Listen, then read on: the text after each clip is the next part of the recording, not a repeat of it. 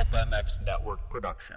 Pulp MX fans, we're 550 plus shows and counting thanks to your support of our sponsors. Get the Pulp MX app for iOS and Android today.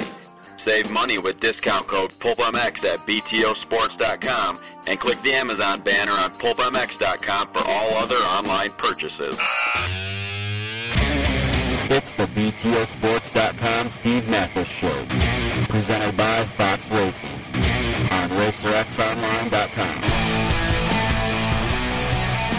The original Moto Podcast, featuring legends of the past, stars of today, season previews and race reviews, introspection, opinion, facts, and laughs.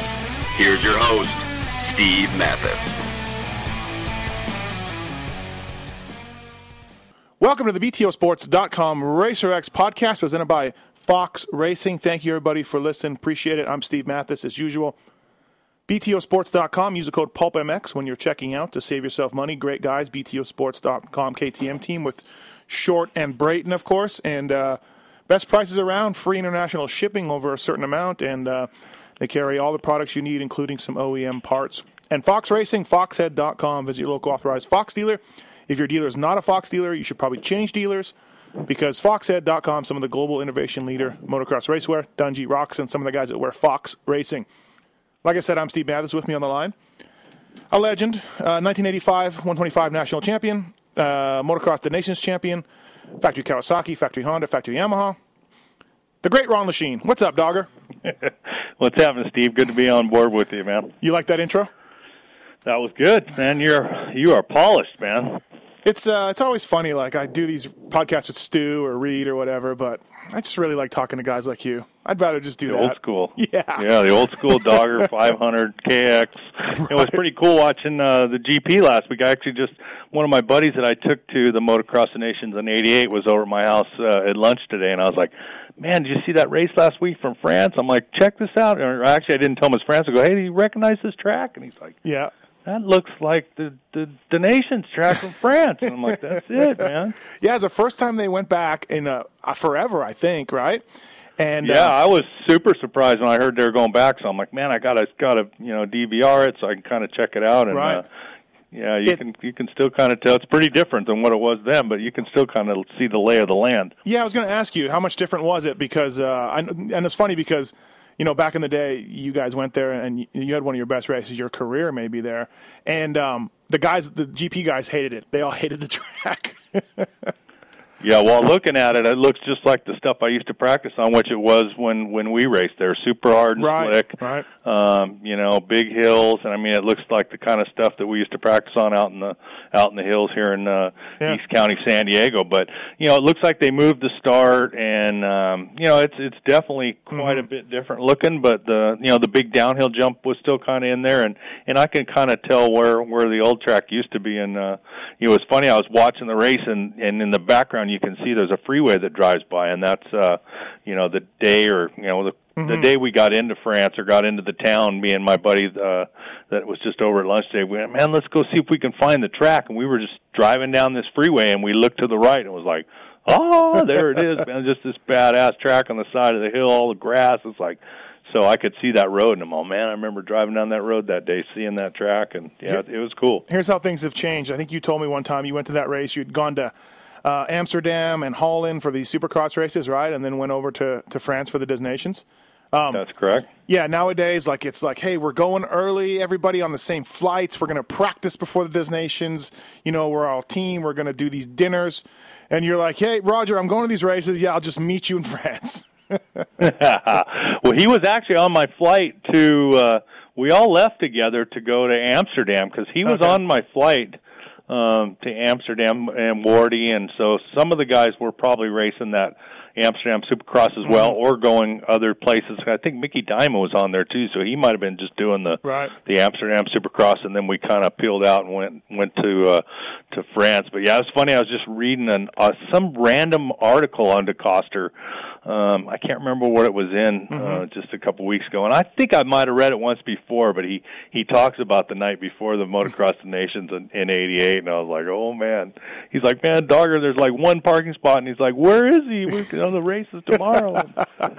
Um, I'm yeah. out in the out in the hills in the car with some blonde haired girl that I, I I met there that showed up. it's and an I'm like, be all right, Roger. Don't worry, man. It's an all timer. And then they walked out of the hotel and you were pulling up and you dropped your seat back so they wouldn't see you. And you're, you're like, dude, I got the- like- I got this. Uh, Right. But really, that race probably does that. That France uh, track, that G- 88 GP, uh, Des Nations, I mean, the one where the GP was at, that probably does rank as maybe your greatest race ever. I mean, the, everyone in the world was there, and you you worked them. Yeah, I mean, I guess uh, you know, for me, it really um, doesn't feel like it was my greatest race ever because you know, Okay. not to be not to be belittling or everything, but it was kind of easy for me. You know, the only Right. real competition I had was Leisk, and I knew I had him covered. And you know, there might have been like Kees van der Ven and Right.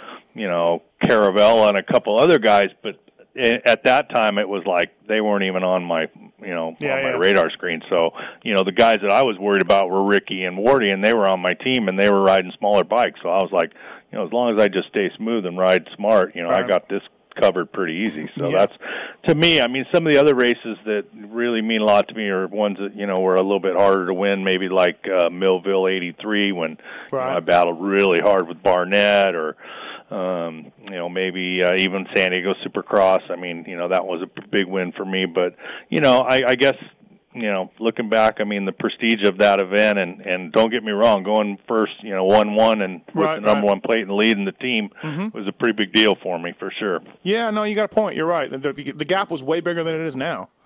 Right? Um, Yeah, well, I was just talking to Eric Johnson about the other day, and we were kind of reminiscent about it. And it's just they just didn't have the depth of riders back then. There was there was you know what there was teams that had one guy or maybe two that were decent, Right. But none of them had three decent guys. They just didn't have the depth of the of fast guys like they do now. Yeah, yeah, really, that's true. Right? I, I don't want to sound like I'm a soothsayer here, but in '09, I went to the Germany GP. Roczen was a 15 year old, and he'd only raced a couple races. Musquin was the world champion in the MX2 class. And anyways, I went there, and I, and I a, a while ago, I, after this nation's loss the last time, I pulled up my my report because I wanted to take some text from it, and I wrote in the report that if you watched the MX2 class in oh, in 2009, it looked like an American national as far as scrubbing, technique, aggressiveness. Like these guys, they weren't the old stodgy Euro style like you had to deal with. You know what I mean? Like these guys mm-hmm. are all they got all the videos, they watch the races.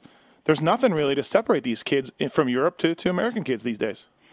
Yeah, they've definitely they've stepped it up number one, and they're riding tracks that are that are tougher. And like I said, there's mm-hmm. more guys now, so there's they've got a they've got three good guys on the Right. team now. So it's you know, and and and I told EJ the other day too. I just I don't feel like we've sent, and I don't. I think a lot of people think that we're you know we haven't sent our full A team the last few years. Mm-hmm. I mean, we haven't sent Villopoto. We, you know, Stewart hasn't really went. You know, I mean, it, you know, and Dungey's kind of a, you know, do you ride it every week? He's a diesel. He's not the kind of guy that's going to just go crazy Yeah. and No. try to get to the front. And if he gets a bad start, we're screwed. You know. Also, too, and I've written this and talked about this. I want to see Roger. First of all, he's got something with Stewart. He doesn't feel he's reliable. Doesn't feel like he can trust him. And I don't know if Roger will ever pick Stewart. A little personal, you know, issues there, which isn't great, but whatever. I also don't feel like back in your day. I mean, Wardy in '88, Wardy rode a 125. In '87, Hannah stepped down. In um, '86, O'Mara did it. Point is, and you know, last year Cairoli did it. He's done it a couple years for Italy. Um, uh, one of the guys from uh, Russian Tonkov jumped up this year to the three. We need to just send three good guys and figure it out. And I don't want to bag on Jeremy Martin or Blake Baggett or these 250F guys, but like Jeremy Martin, that's the first time he'd ever even been to Europe. And you want to Yeah, send him to the put him on a you know motocross the nations team. Send Canard, Tomac, Dungey. You know, and put one of you one of you guys has to ride the small bike. And too bad. Yeah. You know what I mean? We don't yeah, see somebody's that. got to bite the bullet. Yeah, somebody Right. has to take one for the team and just go down and and yeah, I'm kind of bummed that Stewart's never gone because he's the kind of explosive guy and Mm-hmm. he's the kind of guy that would step up because of what it was and he would just do whatever Right. it takes to win. Well, he went. He, he went in 08. He crashed Well, out I of mean, one. Yeah, yeah, right, exactly. He hasn't gone since 08. It's a long time ago. You know. So, anyways, um, hey, how's things at Maxima Oils? How's everything?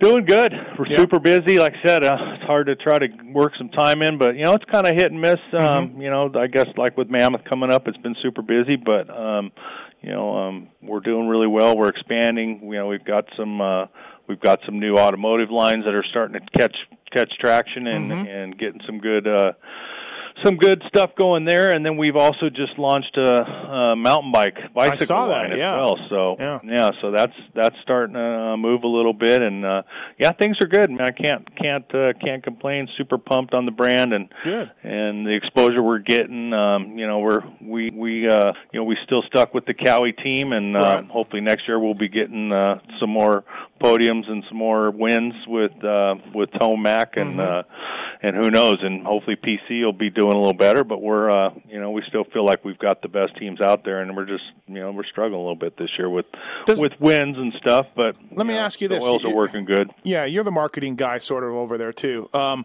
let me ask you this: Does that does that really matter for an oil company? Podiums and that kind of stuff. I mean, it does matter for you, for Danny. Everybody wants to do well. You know what I mean? It's a company pride thing.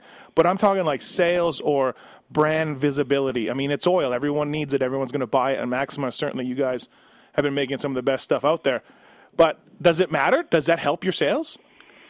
Well, I think it helps. Okay. You know, obviously you've got something to talk about. You've got something to advertise. Yep. Yep. Um, you know, it proves the you know the durability and the performance and the you know it's just brand recognition being at the top and it's just something we've always built on. We've Right. always built our our brand on you know winning and being the top lubricant and and you know you're going to have your good years and I mean obviously we rode the Villopoto way forever and, and uh, Right. just killed it. So Yeah. um, you know you're going to have your years and you're not you know and going to have some other ones, but uh, you know obviously people uh, recognize the brand and recognize that um, you know the quality of the brand and and uh, you know I think Right. people that know and have used it. I mean we've been the heritage is deep, so Yeah. you know it's well recognizable and people are when they go into the motorcycle shops, you know they're they're probably going to grab you know Maxima as long as uh, Yeah. as long as they know what they're doing.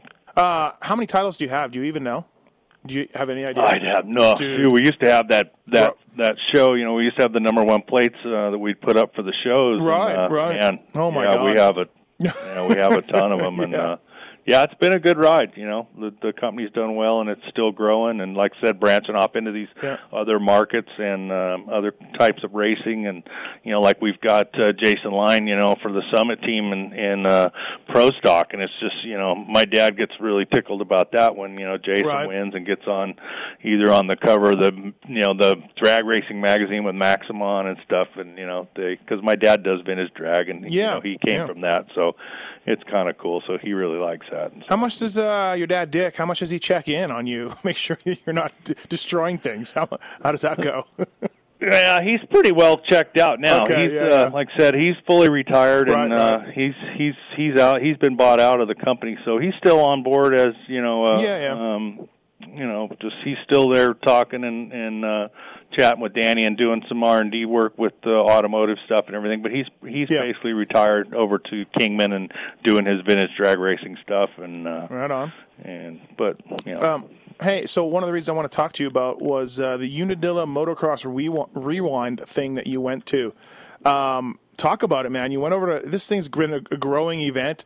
It's kind of like that English motocross vet motocross the nations event. Like it's growing and growing, and some dudes are coming out of retirement and dusting off the leathers and, and lining up. And so, talk about it a little bit. What, who contacted you? How to go? What'd you ride? And all that. Yeah, yeah. So I went a couple weeks ago. Um, you know, it's it's also it's an AHRMA event in conjunction with the Legends and Heroes uh, tour. So Alex um, Moros and Carol um, are the ones that have contacted me. I've done it two years. Um, this is the third year I've done it, and I missed last year. So this is the the fourth year, and I missed one year. And uh, it's just a really neat event, you know. And it's uh, like I said, they run it in conjunction with the AHRMA event, and um, you know, I've got some uh, friends from Canada, you know, up in your area that Yeah. uh, that uh, Oscar Gayton and and uh, Ron Harton and some of those guys that uh, they they kind of buy in to help cover the expenses for Oh, okay. the legend guys, Yep. and then they we get like on a team and they have like a team cup race and they have points and Mm-hmm. this kind of stuff to uh, to uh, to have the winner of this team cup event.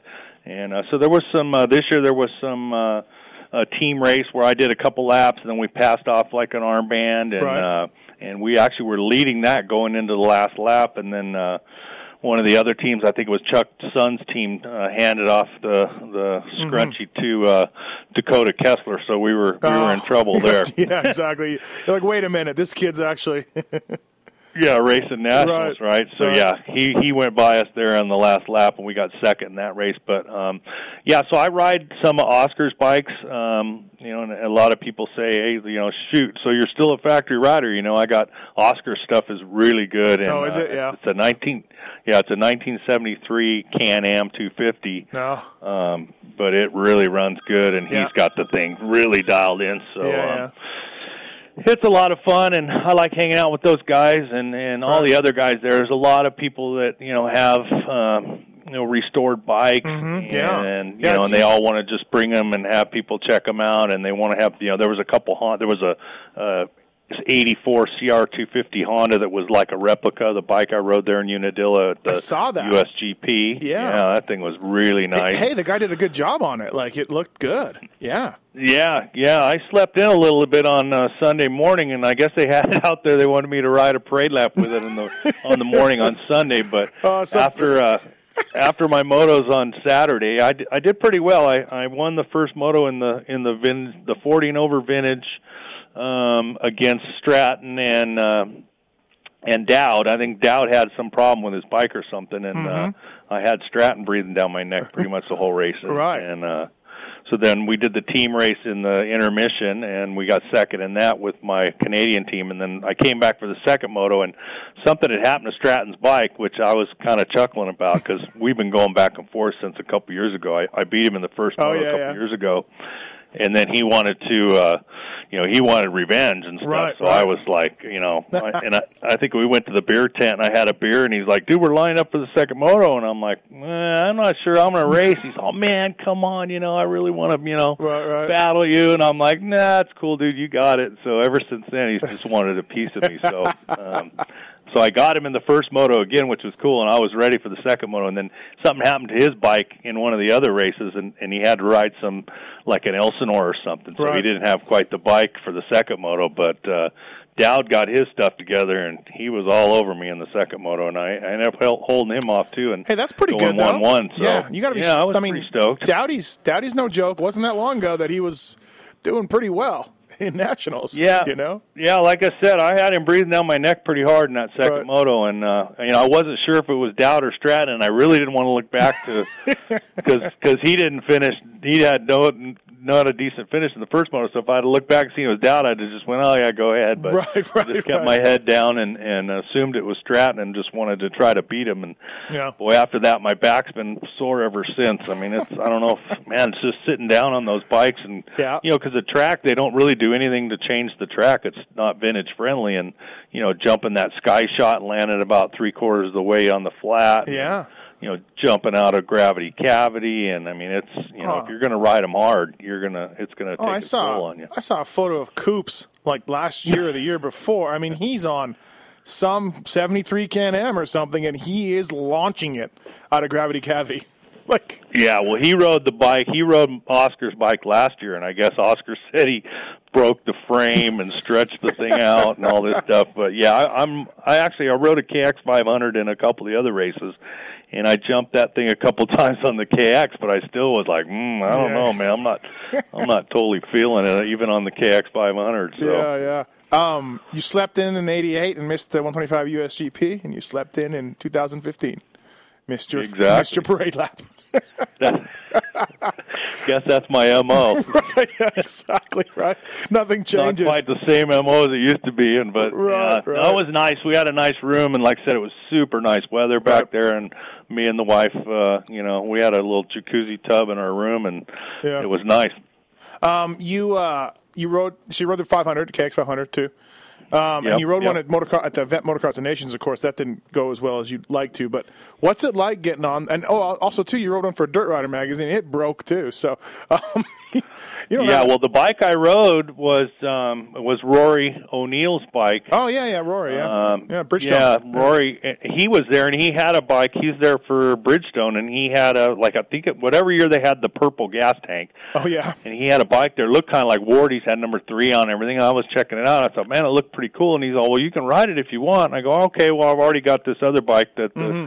Canadians had for me, and and so I ran over to you know we were next race up or whatever. I went over to get on the the bike uh the Canadians had and the fork seal had blown and there was oil all over the, Oh, the yeah, yeah. front brake so he's like oh man we can't ride this so I I mean we're basically on the line and I haul ass over and jump on that 500 and kick it and it started and I rode over to Rory and I said dude this thing got gas you know is it good to go and he put some gas in it and said go yeah, yeah. so that's I never even rode it, and then I just took a gate drop and and went and figured it out. But you know, I I definitely kept it in the back of my head what happened last time I got on a a X five hundred Right, and, right. and yeah, and tuned it down a little bit. You know, the Stratton and uh and Dowd were riding pretty good in in that in that race, and Right. I was like, man, I'm, I'm feeling trying to keep up with those guys on this bike. What's it like? Uh, look, a lot of people remember you from 500 days, and you were you had some great motos, and, and you were a great 500 rider. Jumping on them now, and you ride all the time. You're at a Kawi 450. You know what I mean? You're still racing everything, but jumping on these 500s now, like, do you? I mean, obviously you had a factory bike and everything else, but do you think like, what was I thinking? Boy, this thing is sweet. Like, what are your thoughts about getting on a 500 now?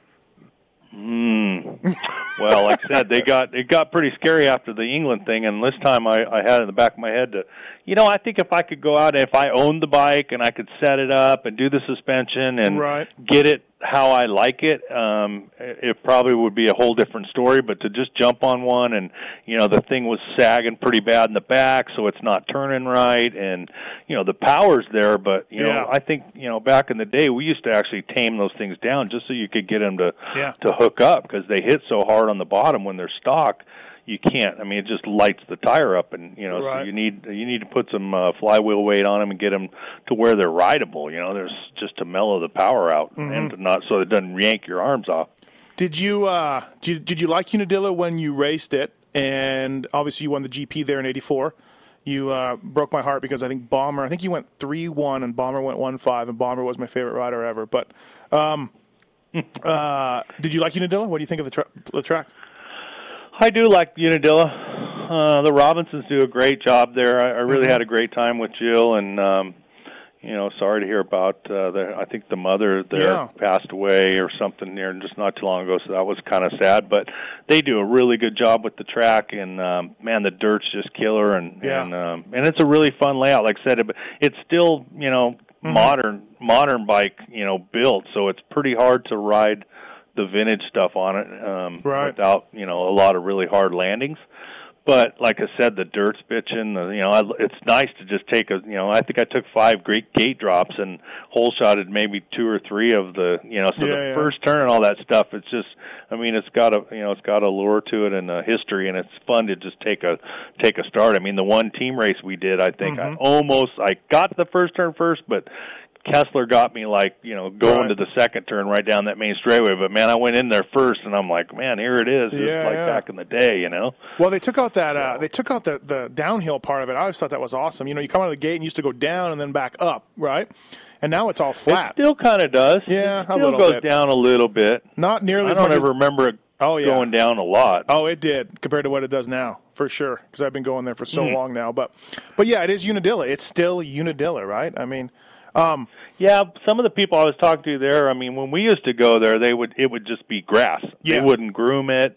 They wouldn't do nothing to it. We'd start practice, and there'd be like a line maybe five feet wide, and then as the weekend went, it, the track would be like forty feet wide. You Right. just- You start looking for lines, and and you know, I think the way it's set up and the way they um, groomed it. I mean, they didn't really groom it back in the day. right. Yeah, I had a it's- somebody tell me, like Dan Bentley or somebody, like you used to have to clean your radiators because they were packed with grass. The grass was that tall. Yeah. You know? Yeah, it was like three, four feet tall. I remember going there, and it just you know looked, you know, there were stakes where the track went, but the grass was freaking three, Right. four feet high. So Right. What uh what do you remember from the, your USGP win there, uh, 84? I mean, you were Pre- pretty Well, young and stuff. you know, but I- yeah, what do you remember? Yeah, I mean, I remember that we had some really good bikes, and um, and it was tough. You know, um, I, I think I might have lucked out. To be honest with you, I think somebody ran out of gas. If I remember correctly, either O'Mara or somebody. I don't know. But, No. I mean, I was riding. I think somebody ran out of gas. I don't think so. I think that O'Mara think ran out of gas and let let Hannah won. Hannah won one when O'Mara ran out of gas, but Hmm. Yeah, I don't know, but I mean, it was a it was a good race for me. Mm-hmm. Um, to be honest, I kind of remember the trophy girl. To be honest with you, of course you was do. older, right, right. some older hot chick, and I think I got the tongue kisser and everything, and it was like the baddest ever. But and the hill people, holy shit! Right. And when I went there, we the hill people were just crazy. The fans were insane back in the day. Yeah, I've heard Insane. stories. I've heard stories. Just fireworks, right? Lighting things on fire, couches. Um, Yeah, just I, I mean, I can't Mm. Yeah, they, think they stay they stay up all night and drink and party and just cause, and then in the next day they just Right. roll it right into the moto and just man, they're hanging over the fence just well, belligerent. it. And they love some Bob Hannah. They love some Bob Hannah. Don't mess with Bob Hannah. I like those stories from the U.S. or the motocross nations there when it was muddy and they're like out there just Moving. pulling the banners back and they go over here, you know, Right. come over here and Yeah, you really. The, Um, the home team advantage there. so it sounds like you rode a lot at Unadilla, like uh, like I got a lot of races in. Yeah, I did. Like I said, I, I rode more than I did um, the last time I was there, and um, to be honest with you, I didn't think after that first moto on the vintage bike I was going to be able to ride at all because my back, when I got into the Oh, truck, yeah, yeah. my back was just killing me, and I don't know if I've, uh, I've if I've got some kind of a compressed vertebrae or something in my lower back. But Mm-hmm. you know, I ended up just going fishing this last weekend, and I have a little XR100 that I ride, and I have a backpack strap with my tube and all this shit on my back. And man, I I kind of hurt it again, so um, Oh. it's definitely sore from riding Yeah, that Can-Am. Oh, I bet. well, Yeah, what's it like to ride one of those things? How was it? All right. You said it was in mid shape. I actually like it. Like I said, it's it's set up Mm-hmm. really nice. Um, Oscar, man, he like I said, he's meticulous with that bike. It runs really hard and Mm-hmm. it's it turns pretty good. I mean, they're super skinny. You know, the tank on them is like I don't know, it's about two feet long and it's about Right. six inches wide. Yeah. So it's easy to turn and um you know, it's got decent brakes and stuff. I actually didn't ride the bike in practice because it was super muddy, and I went and rode the Honda that I was supposed to ride in the team race. I think it was like a 95 250. I went mm-hmm. out in practice just to kind of see where the track went because Right. it had rained pretty hard the night before. And then I took Oscar took me out into the back down there and by the pond, and and we did you know did some starts and just kind of got used to the got the brakes set and everything. Man, the only thing that really sucks on those things is the brakes. They get the you know Yeah. drum brakes, and if you get the thing cranked in hard enough to where you can get the wheel to to you know to stop, then it starts dragging, and you know it's just Mm-hmm. Right. those drum brakes. I mean, you're so used to disc these days, and you know I want the thing to lock up. Yeah, Every exactly. time I get it to lock up, then I ride it. You know, I just did a little circle track for a while to get used to how it turned and the throttle and and do some starts and stuff. And then every time I do about two or three turns, then all of a sudden there, I'm like, what happened to the brake? It was locking up a minute ago. And Yeah. Have to go a couple more cranks in on the Yeah. on the on the deal to try to get the thing to lock up. But Well, did you yeah, ever- it worked out pretty cool. Did you ever see my, that video I did where I built that 90 Kawi 250 and Chicken rode it and Nick Wey rode it? Did I ever show you that? I don't think so. Okay, I built a 90 Kawi 250, and, and because it was just one year past your air, otherwise I definitely would have called you. But Chicken loved it, right? He almost won the Supercross title on that one. And um, so I built it all up. I'll send you, when we're done, I hung up, I'll send you the video and everything. But so they rode it at Milestone. Nick Wey and Chicken motoed down on this thing for a little Racer X video. And they Cool. they rode four strokes all the time. They both were like, "Man, I cannot believe how good this thing turns." Because you know when you've been riding a 450 for a while, that thing just wants to go straight. The the mm-hmm. two stroke, they're like, "Man, I could just stop, turn it, lean it over. It just it's responsive. I could just carve inside, outside, wherever I wanted to go. The thing just turned. You know, and I think that's something we we all forget about these two strokes. Well, like I said, I really the the Can- the Can-Am is super fun to ride, and and if if the track would have been tamed down a little bit where I didn't have to launch, Mm-hmm. I mean, like you haul ass down in gravity cavity. I mean, you know, I wasn't going to break at the top, so you fly out of that thing, and I'm like, oh great, you Yeah. know, twenty, thirty, forty feet, and I'm flat landing the thing. I'm like, oh. That's when you're. But it uh, was fun, fun to turn. You know, Yeah. thing runs really hard, and uh, I got to thank Oscar Gayton for like setting Yeah. handing me the works bike. Plus, it's super hard to start, so he's following me all around and stuff. I'm like, you got to be at the gate, man, to help me start this thing because you know it's Right. kind of they're kind of quirky. So You're like, dude, I'm on the machine. I can't grab the brakes at the top of gravity cavity. I just can't. Like that's not gonna. Yeah. happen. People. was wasn't going to happen, especially when I had Stratton breathing down my neck Right. with Dowd. I'm like, I'm riding this thing hard, and yeah, it was fun. Just shooting the shit with those guys and hanging out with them. I've never had a chance to really, you know, I met Bruce there a couple years ago, and, Right. and we hit it off pretty good, and. uh you know he's a super nice guy, and and I, I really like you know bench racing with him and hanging out. And then this year when Dowd was there, I mean, uh, those guys are all back east. I asked John, I said, you know, you- how often do you come out to California? You, you know, you Yeah. come to Anaheim or anything? And he said he never comes out here. And I'm thinking, well, that's probably why I- I've never really got a chance to hang out with him or Right. chat with him, you know, outside of racing. And it was, uh, it was, uh, it was super cool to get to hang with those guys and get to know them a little better, um, you know, at the track, Yeah. but also away from it. Yeah, my first couple years as a mechanic, 96, 97, Bruce was national number 50, 45, you know, somewhere around there. And I hung out with him quite a bit because he was buddies with Shane Drew.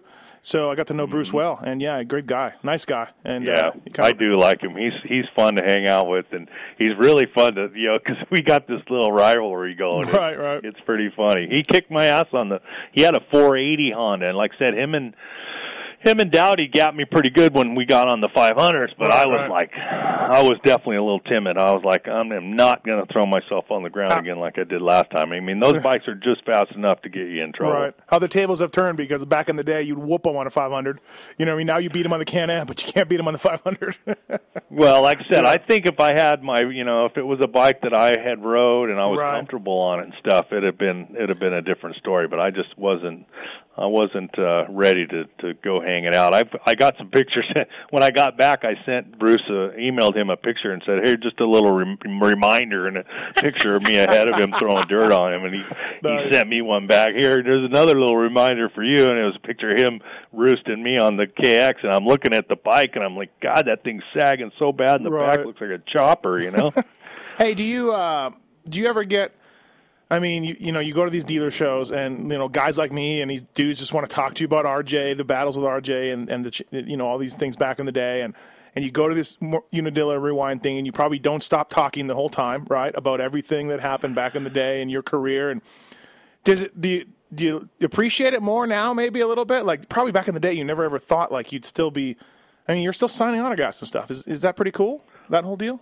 Yeah, I mean it's super cool. I mean, I've been uh, you know, I grew up as a fan of motocross and and uh you know, it was uh a dream come true to to be able to race and be a factory rider and like I've told you before, just my dream to get on the cover of a magazine was like when that happened. It was the biggest thing in in my life and then to be able to win championships and travel the world and make money and do all the stuff I did um and and yeah, I mean it's uh you know it's a great sport, and I'm still stoked to be part of it and be able to go out and do these things and and you know to sign autographs and talk to people, and, and I do appreciate it a little more now that I've grown older and and you know I'm actually looking at it from a little different perspective now than I was you know when I was younger. It uh, you know, as everybody knows, I my mind was a little bit different back then, Right, right. and now that I've grown up and can see it from a little different perspective, it uh, you know it is nice. It's and I and I enjoy it. I Right. really do. No, it's cool. You know, um, I see Wardy every weekend. He's working with Cole Seeley, and Stanton was around a lot with Barcia. Hasn't been around this much or so much, but RJ Blake Baggett's got RJ working there with him. Um, so you still still see these guys around, and oftentimes I got to like Glover's there, you know, at the races working for Dunlop, and I shake my head sometimes because I'm like, there's like RJ and Brock Glover and like whatever, like, Yeah. and but fans aren't walking by them or people aren't really noticing them or whatever, and I'm just always thinking to myself, these dudes were McGrath, these were Ryan Villopoto, you know, um, Yeah. it's just weird for me. I can't still. believe those guys are still traveling and doing that stuff every weekend. Yeah. It just it blows my mind that those guys still. I mean, like because Brock was at the the rewind, and he, you know, and I my first year on Yamaha, I kind of Brock took me under under his wing, and Mm-hmm. which was kind of the plan. And you know, I'd go over to his house and then jump in with him, and I'd go to all the races and nationals, and because he knew where to go and all the tracks, and he was, you know, he'd already done it since Right. seventy six Right. or seventy seven or whatever. and Whatever, yeah. He already was a, you know, I call it like a pro at traveling. I mean, and that's where I learned all my ropes, and so. Mm-hmm. I got pretty good at the airline and how to get there and the first one to leave the track and what you do with the rental car and I mean we were just the masters of it and uh now now he's still the master about it, you know, and he's probably better than he ever was. And I know. I'm like, where are you staying? And he's like, oh, I'm staying in Syracuse, and you know, I ain't going down into you know there, and you know, they got no right. good hotels, and they, he's got it all figured out. You know, Yeah, I'm yeah. like, well, shit, I'm I'm so old school now. I haven't traveled. You know, I just I don't want to travel that much. I did it, and um, Right. it's just so much harder to travel, and it just it's a lot tougher to do it these days. But it amazes me that those guys like DeCoster and Morty and and RJ and and Brock. I mean, I can't believe they still travel the circuit Well, week in and week out. I mean, it's I was- just got to yeah. be a grind. That's where I was going with this. So obviously you have the family business in Maxima, and you're pumped and happy. I know you spoke with J Law a couple times, or some people tried to help you help J Law. I don't even know if that counts. But have you ever thought or desired to be one of these dudes helping these guys? Uh, I mean, I don't think so, but is it something you've ever Yeah. thought about?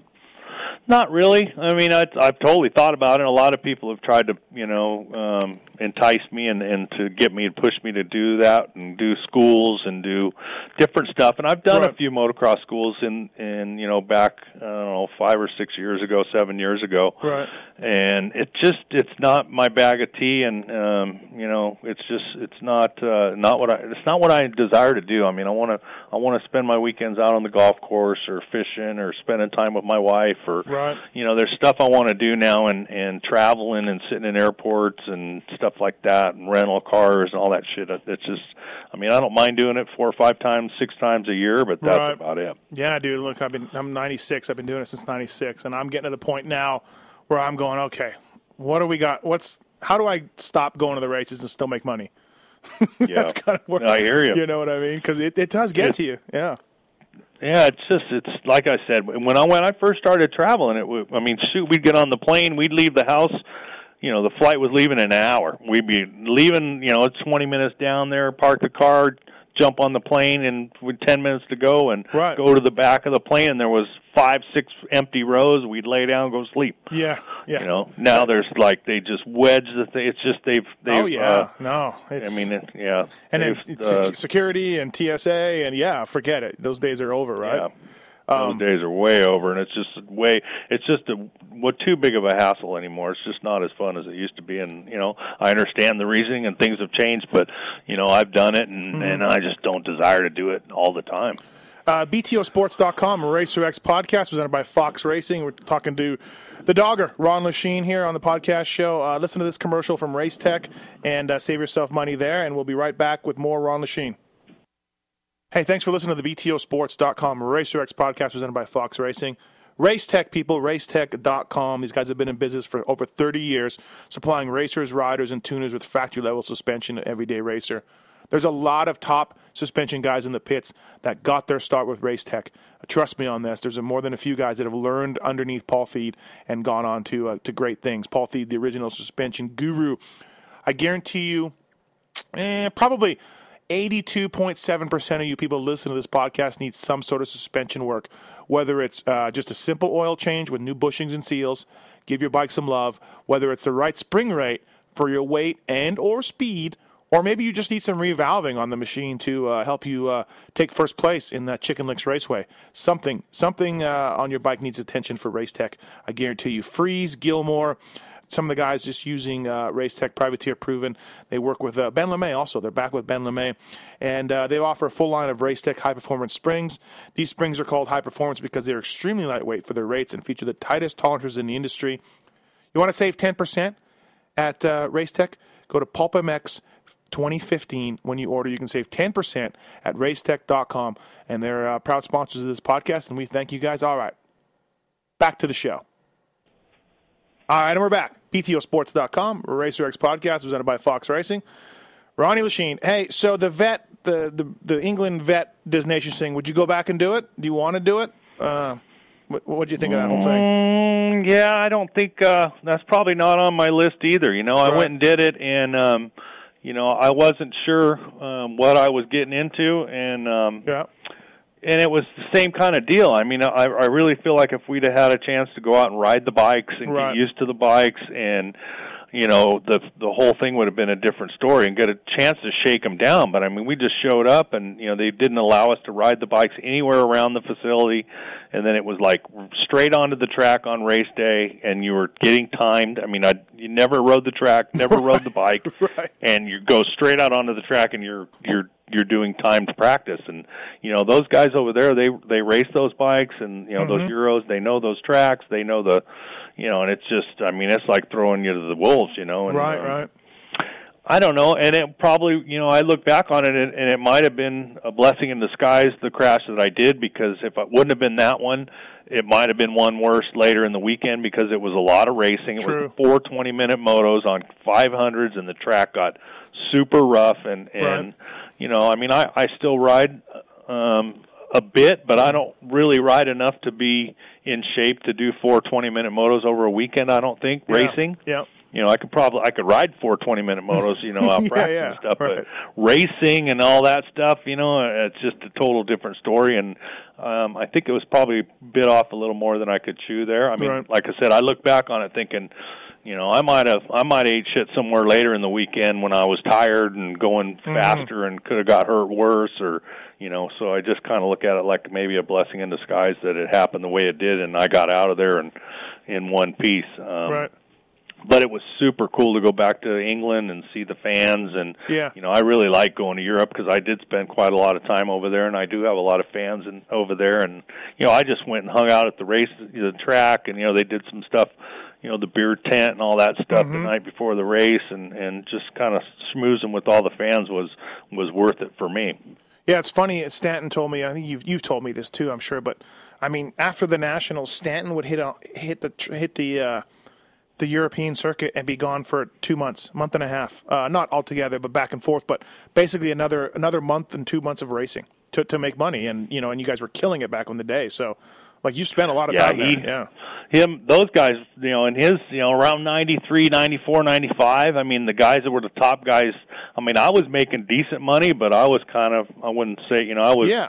i wasn't the top guy i wasn't a national or supercross top guy at that time and those guys were making Right. really big money i mean i could i could maybe make ten i'm thinking those guys were making like forty fifty to just show Yeah. up Yeah, people don't understand. You had this whole sub career after the after you broke your leg as factory Cowie rider. You took 1990 off.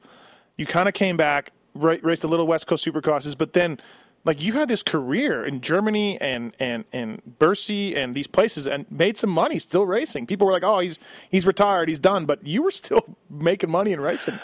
Yeah, it's funny because I see, you know, I see there's some of the races that I used to do pop up and that they cover them like Geneva Right. and uh, you know the the Stuttgart and um, some of the other German supercrosses, Dortmund and you know Yeah. and, and then back in my day there was the J- Japan ones. I mean, the one year in Japan, I you know it was a I think it was a Yamaha because Tokyo would be like Honda, Suzuki, mm-hmm. or no Honda, Yamaha.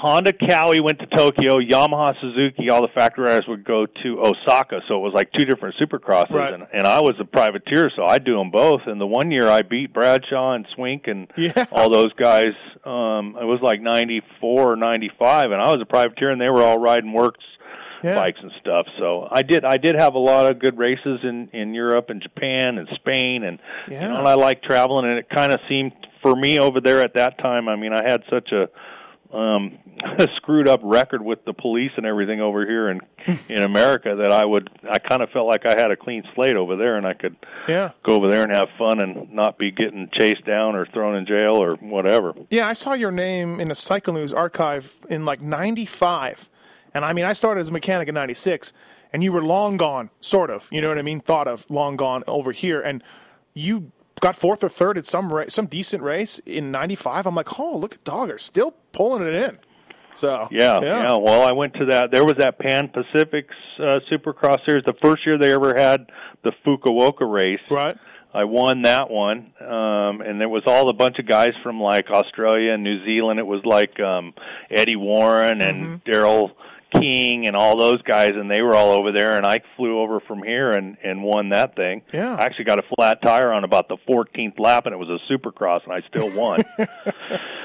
And yeah, so I think, and that race actually became pretty big a couple years later because I think we raced on the site where they were going to build the stadium. Then they built this big Fukuoka stadium, and then you know the guys like LaRocco and Right. Kiedrowski and Larry Ward and all those guys went back a few years later, and it was a pretty big Supercross. I don't remember what the purse was, but Right. yeah, it was good money. Like I said, I could get four or five grand to show up, and if I could win, I could make maybe another five, and Right. you Yeah. know, and and uh, you know, try to get it get it back to home without Yeah, paying t- tax, tax, on it. tax free. I might say tax free. Also, um, Uh-huh. hey, um, uh, um, did you ever ride any of those? Uh, Mi- in the new Racer X, we saw Tom Carson and uh, Mike Byer with the the hard cross, wood cross things. Did you ever do any of those? I did. You I did? did. I did one in uh, in uh, where was it? Um, The Holland, I think they're Vienna, in Austria. Oh, Austria. Okay, yeah. So- Vienna, Austria. I did one, and I rode like uh, I think it was like a KX 125 with street tires, and all the jumps were made out of wood, and the whoops were like made out of everything was made out of wood. And then you'd go up on the velodrome, and they had this.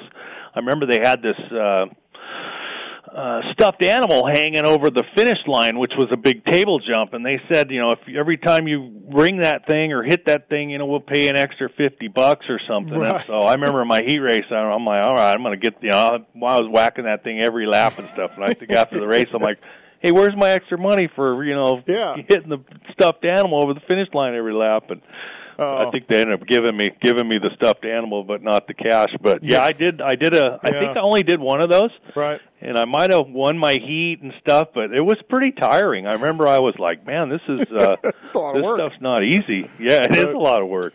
Hey, um, another thing too, I want to talk to you about. I, I've been reading a little bit of cycle news and, and kind of some old magazines lately, and few people have it wrong. You're you got arrested in Japan for having some weed, and Honda didn't let you race, and they dropped you. And it's kind of a common misconception that you were fired from Honda, and that's why you went to Kawi. But you were already signed with Kawi. You were leaving, and I think motocross history has it that Honda fired you and you were on the streets, but not true. No, that's not true. I know. Yeah, that was actually I was going over there for my last official race with Honda. Yeah. And I did have some marijuana in my bag, and and I got caught in customs with it, and uh, they took my passport, they took my the bag, my carry-on bag that was in, and something else, and they held that, and they released me to um, Honda with the um, under under the the notion that the president of Honda was going to come back with me to get my passport and all that stuff Right. the next day like or they let me in the I think they let me into the country allow were going to allow me to race but when I got to the air when I got to the hotel I think Honda talked and they were like you know we're going to have to fire this guy plus they owed me I think 25,000 for the bonus part of the championship bonus that I got from winning the 125 championship that year so Yeah. um, obviously, you know, I breached the contract. So that night, I found out that they were going to send me back home the next day,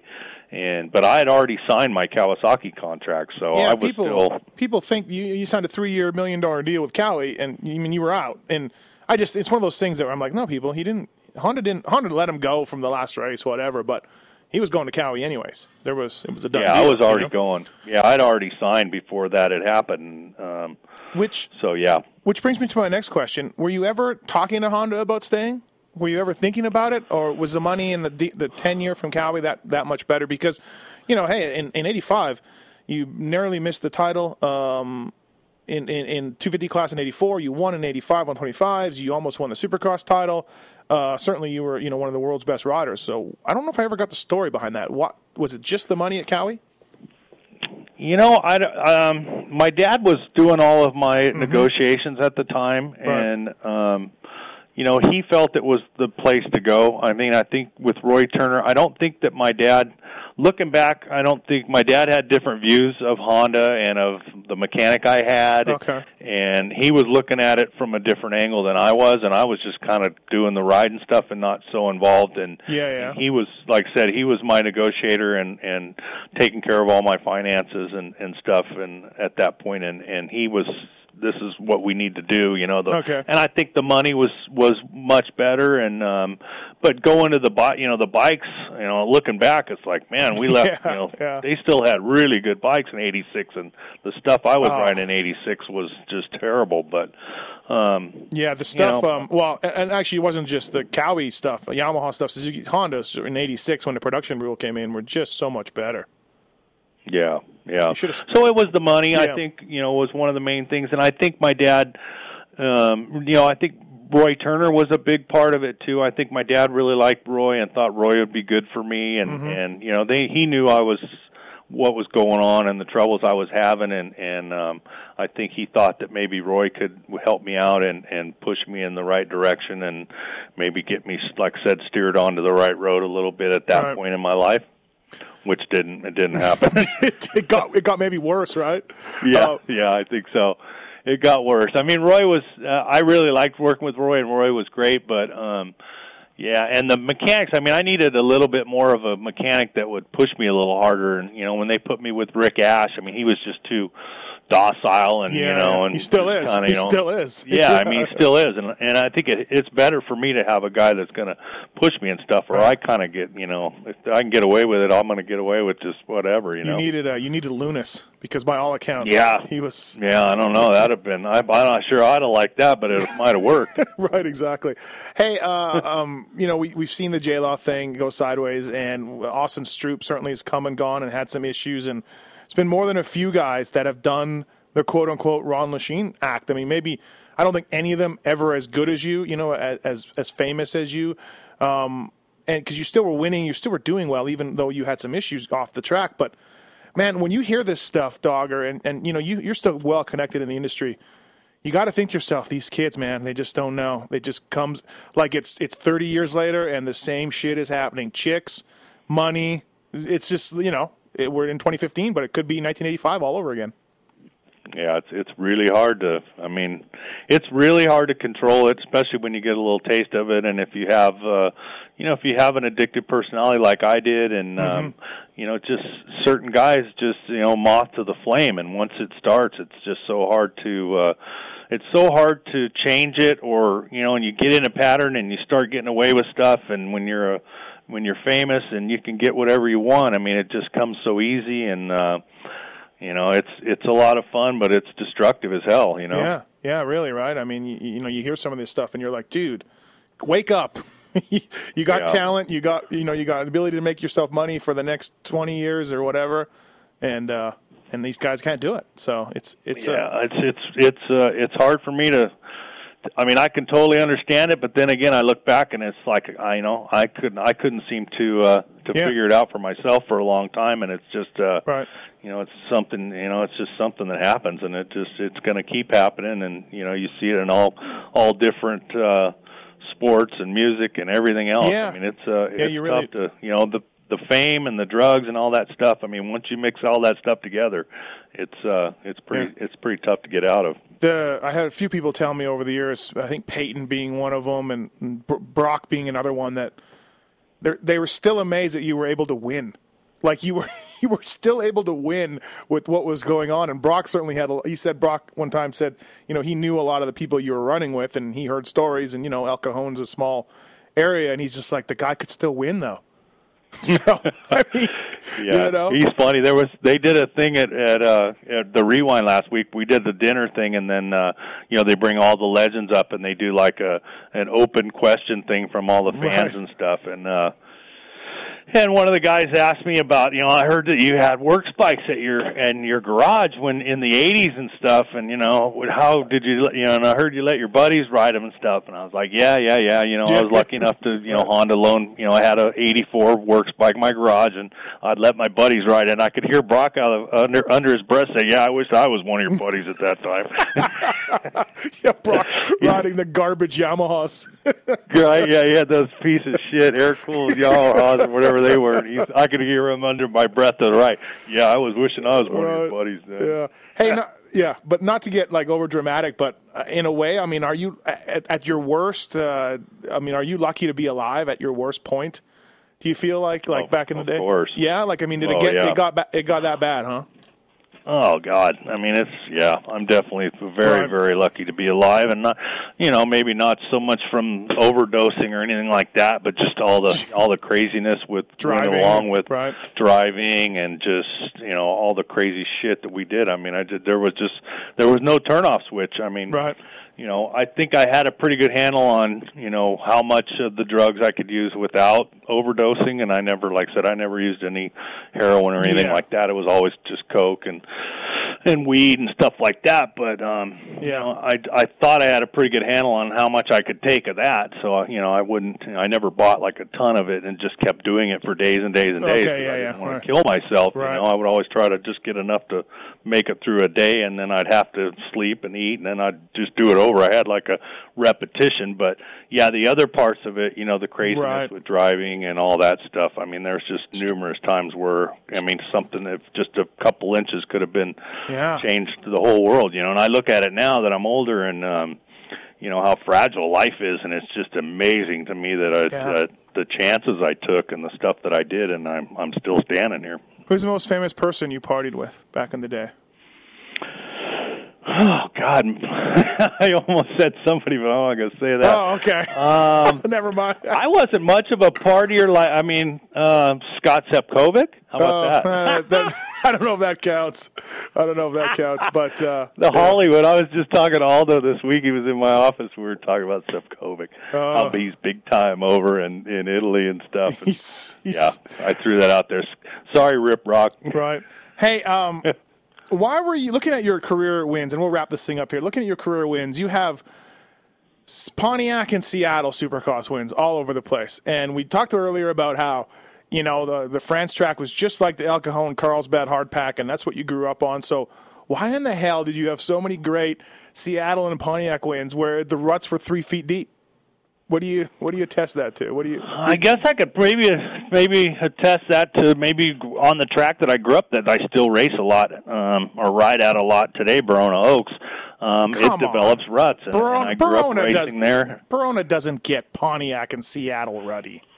Yeah, but it, the way they used to the way they used to uh, prep it and stuff back when I was riding 80s and 100s and 125s, I grew up kind of racing. They prepped it a lot different back then than they do now. Okay, all you know. I had long legs and um yeah, I don't know. I mean, Yeah. God, I did have some really good races at Oh, God, at, yeah. um, Seattle, and I mean, the one year I just I damn near lapped everybody. I was killing them, but Right. you know, I had really good bikes and um and I Yeah, and I like the ruts. I I still do like the ruts. Yeah, I mean, you obviously were good at them because these, no no mistake that these races, either if you didn't, and if you didn't win, you were on the podium. You know what I mean? So, Mm-hmm. yeah, like it's it's definitely no not a, not a coincidence. I wouldn't think. Yeah, no, I I li- always liked uh, Pontiac, and like I said, I did really well in Seattle. But then I looked back, and then there was years like you know '89, and I mean, I, you know maybe if it was at the end of the year, I had done better, raced myself into shape. Yeah, yeah, really, right. Well, hey, uh, Ronnie Sheen from Maxima Oils, uh, Unadilla Rewind talk, and uh, a little bit about your career. Thanks, man. I appreciate it. I love I love getting you together every now and then and busting these out for the fans and hearing you bench race. And, and I'm glad you're still riding at Unadilla. That sounds like a cool event. I saw photos and, and yeah, Dowdy and, and yourself and Stratton and yeah, real cool deal. So, um, thanks, man. Thank you for doing this. Yeah, well, I'm always glad to come on board with Pulp and do uh, do some interview and chat with you. And uh, I appreciate all you do for the sport, and and uh, look forward to seeing you. Thanks, Dogger. Appreciate it, man. We'll, we'll talk soon. See ya. All right, buddy. See ya. Peace out. Later.